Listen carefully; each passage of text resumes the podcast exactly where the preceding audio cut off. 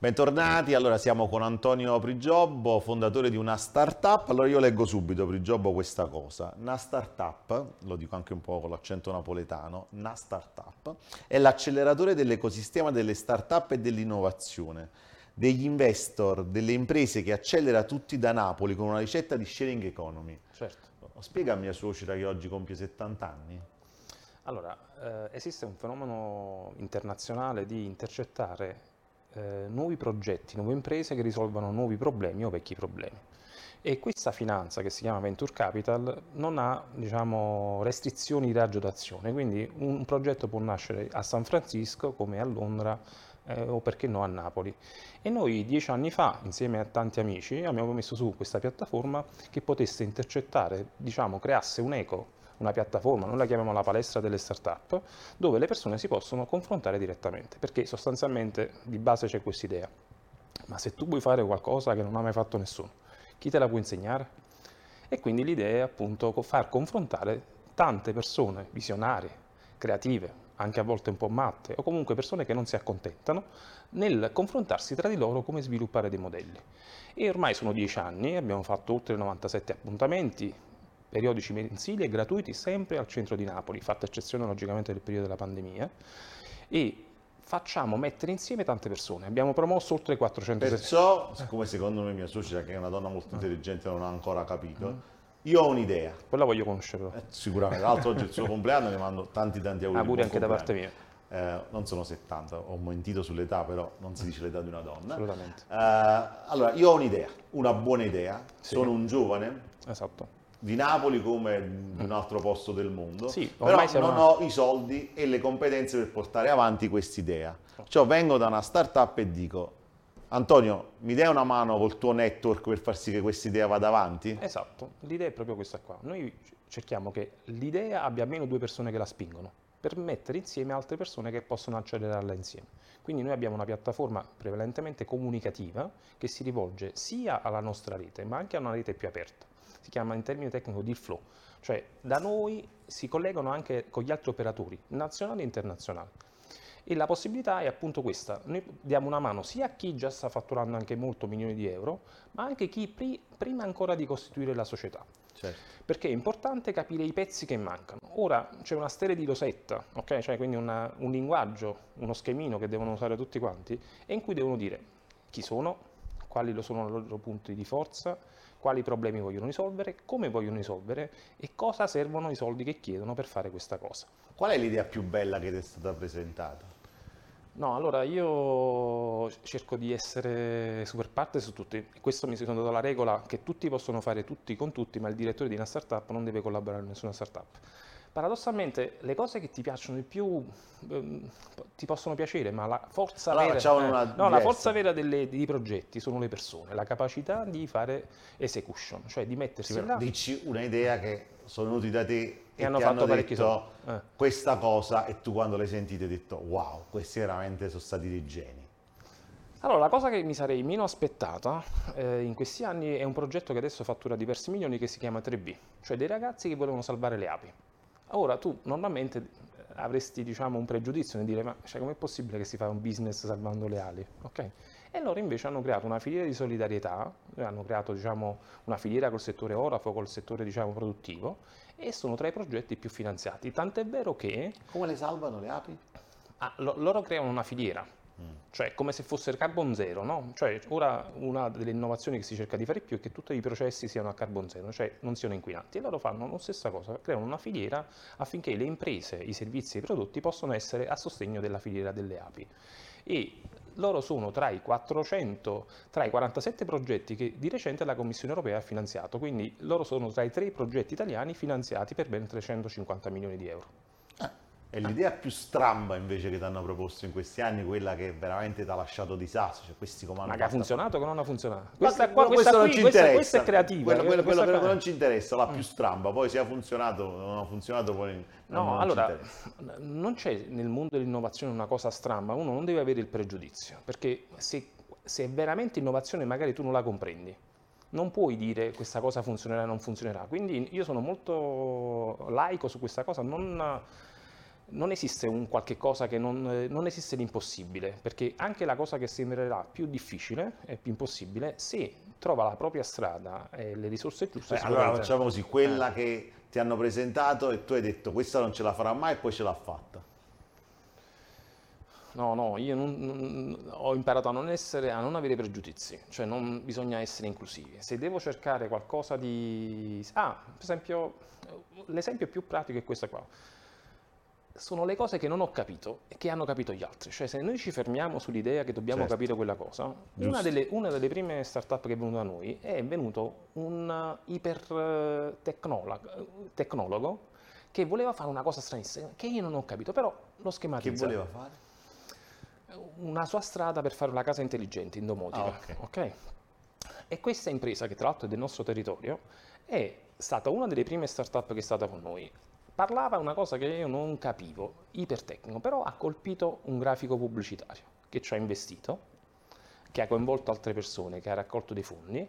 Ora sono attualmente la piattaforma più venduta su Amazon per la domotica di casa e sono scoppiati talmente tanto anche nel periodo della pandemia, che i, i loro uffici, quando sono, è finita la pandemia, che erano 20 dipendenti, ne erano diventati 60 quindi avevano difficoltà di trovare un'altra certo. sede e hanno iniziato a ragionare come espandersi senza essere necessariamente centralizzati. Abbiamo parlato di una startup mm. in parte, ci si chiama Bismart comunque questa startup. Bismart, bellissima. Mm. Però parliamo un attimo di te. Allora, designer, hacker civico, innovatore seriale, autore e coautore di libri e opere, tra cui New Media, mm. esperto di design management, lavora come temporary management per l'Italia e l'estero, si è occupato di innovazione e politica di sviluppo anche nella pubblica amministrazione. Insomma, fai un sacco di cose.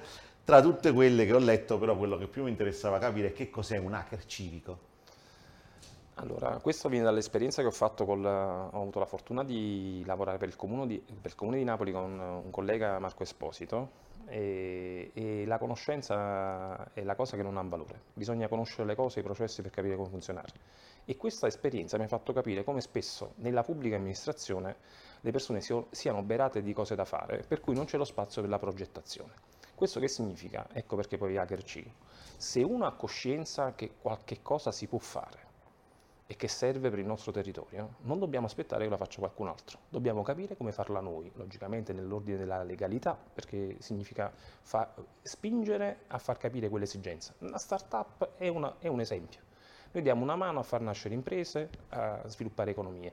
Siamo nati come un progetto indie. Cioè tu mi stai dicendo non facciamo in modo che ogni cosa che non va o che dovrebbe andare in maniera diversa la pretendiamo dai politici, ma mettiamoci noi in prima io, persona con le competenze che abbiamo, questo. con le competenze che abbiamo. Se io dico di essere un innovatore, ok, e penso di essere bravo, o sono mediocre e quindi come lo so fare io lo, so, lo saper fare anche gli altri. E quindi dico fatelo voi, io ho altro da fare. Ma se io penso di essere bravo, di, eh, di, poter raccontare una cosa, ma perché non la devo fare certo. direttamente quella cosa? Cioè non dobbiamo fermarci alla critica, la critica se, deve essere sempre costruttiva, ma dobbiamo avere anche una capacità propositiva e costruttiva. Ecco perché, dopo che ho fatto un'esperienza col comune nel mondo delle start-up che ha avuto successo, mi sono detto, ma questa cosa la vuoi lasciare andare così, visto che andrà a chiudersi, finirà?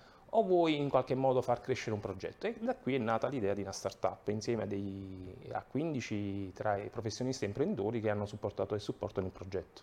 Certo. Tra l'altro diciamo, questo dovrebbe essere il segreto di tutte le città. Io da poco ho scoperto ad esempio che Central Park, forse il parco più bello del mondo, non è stato non è stata un'idea di un politico, ma di un giornalista che iniziò una campagna stampa per dire anche New York deve avere come Parigi il Bois de Boulogne, come Londra Hyde Park, deve avere il suo parco e riuscì alla fine a ottenere che pian piano, la città piano. creò uh, Central Park. Ritorniamo un attimo alla startup perché uno pensa, vabbè, sarà una cosa napoletana, sarà una cosa come al solito del sud, sarà una cosa che uh, nasce e uh, muore qui invece ha avuto la soddisfazione quest'anno di far sì che una startup è volata sul tetto del mondo, esatto. la quinta agenzia di startup più importante al mondo. Nella categoria dei privati, certo, sì.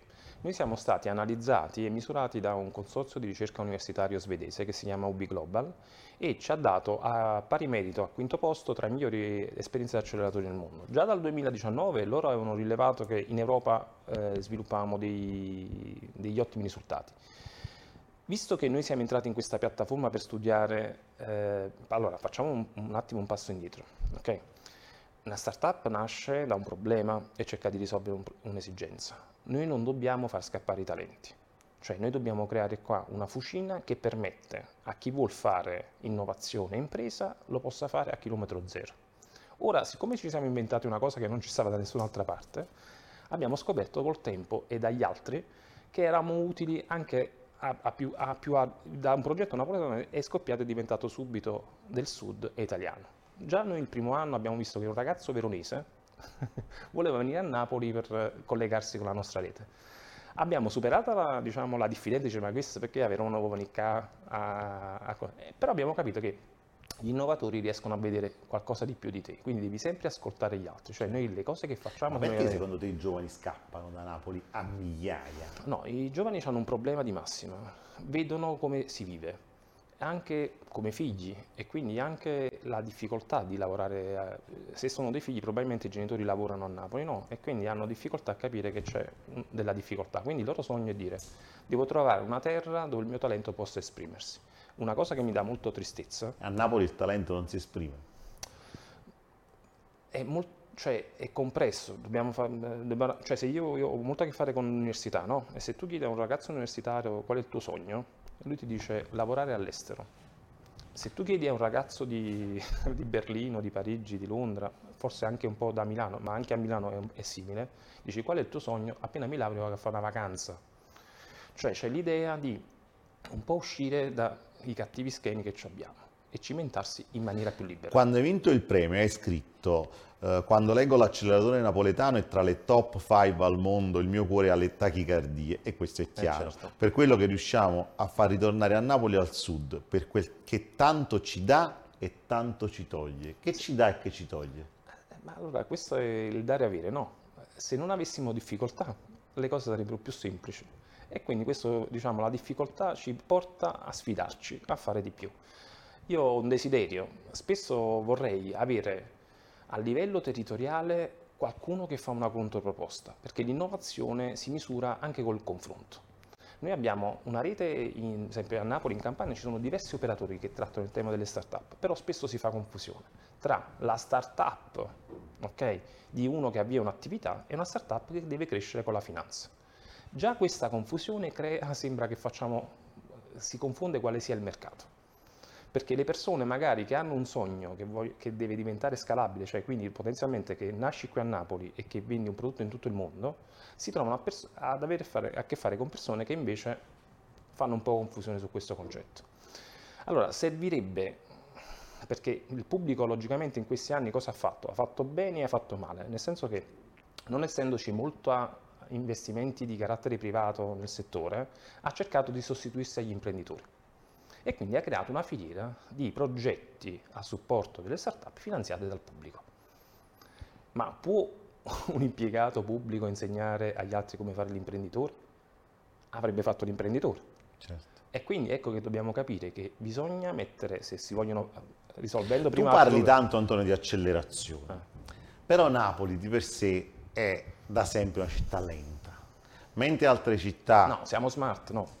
Tu pensi che siamo smart? Siamo una città di contrasti. No, io, non ho detto, io non ho detto i napoletani, perché questa diciamo, è un'altra domanda che ti avrei fatto dopo. No? Tu dici okay. la cosa più bella di Napoli è che è uno stress test perenne esatto. e su questo siamo d'accordo, okay. perché Napoli è la città degli imprevisti e perciò noi siamo abituati a cambiare i nostri plan. Esatto. Mentre tu prendi una persona che è abituata in uno schema fisso, quando devi cambiare un piano va in crisi. Il napoletano non va mai in crisi e su questo ci non ci piove. Quello che però uh, io ho ben presente e penso anche tu che Napoli non cambia cioè, tolto ad esempio il caso della sanità che è un po' migliorata negli ultimi anni, quartieri che con, il, con i B&B e con alcuni ristoranti stanno un po' risorgendo, però Napoli non ha mai avuto un processo di gentrification in nessuno dei suoi quartieri, cosa che in tante altre città del mondo capita a cadenza decennale. Certo.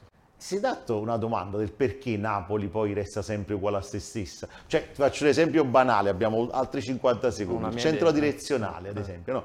Poteva essere un quartiere per la gentrification per eccellenza, grandi palazzi, servizi innovativi, nuove opportunità per andare a vivere anche a dei costi un po' più contenuti rispetto a Chiaia o Posillipo, però alla fine la sera dopo l'esercito direzionale non ci puoi accostare.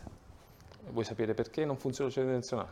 Beh, se, se, è diventato un po' la fabbrica di questo millennio. I nuovi operai sono i programmatori se tu tratti eh, le persone con, eh, come un operaio, le persone poi scappano dalla fabbrica, non vogliono vivere la fabbrica e quindi il centro direzionale purtroppo ha questa catalizzazione. Potrebbe essere uno spazio, come hai detto tu, uno spazio per fare tantissime cose, però eh, riflette un po' eh, tanti problemi, dalla gestione di come è stato costruito, dalla, adesso forse con la metropolitana lo collegano in maniera adeguata, ma soprattutto se tu vai lì quando ti invito a stare a orario di pranzo da quelle parti, vedi che la maggior parte delle persone è gente che pia una boccata d'aria dal turno d'ufficio, non è gente che sta facendo un processo creativo. E Londra, ma anche altri paesi europei, ci insegnano che sono i creativi, gli artisti che in qualche modo rigenerano le Dove zone. stanno questi artisti a Napoli? No, però ci sono gli artisti a Napoli, eh, ci sono tante manifestazioni. Però Per- perché non si mettono insieme, creano un quartiere Eh, più vivo? eh, però ci sono delle cose. sono- allora, il problema è la, la difficoltà è che forse eh, la responsabilità ancora una volta è nostra di giornalisti, dobbiamo saperli raccontare. Noi siamo sempre, ad esempio, per quanto riguarda la sticker art, ok, quindi uno dei sottosettori di street art, tra i più forti in Italia e, e in Europa. C'è una, ci, si fa da, da anni, ad esempio, delle mostre fantastiche, eh, ma devi saper, cioè, ci sono dei circuiti che non sono così aperti. Dovremmo fare qualcosa di più per aprire le attività che si possono fare. E raccontarci meglio. E certo, Su questo siamo completamente d'accordo. Purtroppo il nostro tempo è finito. Ringrazio Antonio Grazie Prigiobbo, a te. una Grazie a startup. Insomma, se avete un'idea che sia buona o no, ma che voi pensiate che sia l'idea della vita, contattate una startup, è un modo per mettere insieme le buone idee, le buone pratiche e semmai anche qualche soldino che qualcuno vuole investire e vuole pensare che sia una cosa giusta farla, anche perché i soldi qua da noi ci stanno e molti se li tengono cari secondo. o se li spendono. dammi un diciamo, secondo. Noi siamo gratuiti a tutti, siamo gratuiti per quelli che vogliono curiosare, siamo gratuiti per gli imprenditori che vogliono capire come innovare la loro impresa, siamo soprattutto gratuiti a quelli che vogliono creare e cimentarsi. Solo facendo una cosa si capisce se la si sa fare veramente Certo. è il posto giusto, è un posto accogliente, magari in bei posti della città, perché noi facciamo un appuntamento mensile gratuito. Sul sito unastartup.it ci sono tutti i nostri appuntamenti, si può partecipare gratuitamente perché dobbiamo rendere accessibili e aperte a tutti appunto la possibilità di cambiare il nostro territorio. Grazie mille ad Antonio Prigiobbo, voi come al solito, eccomi qua, restate sul 77.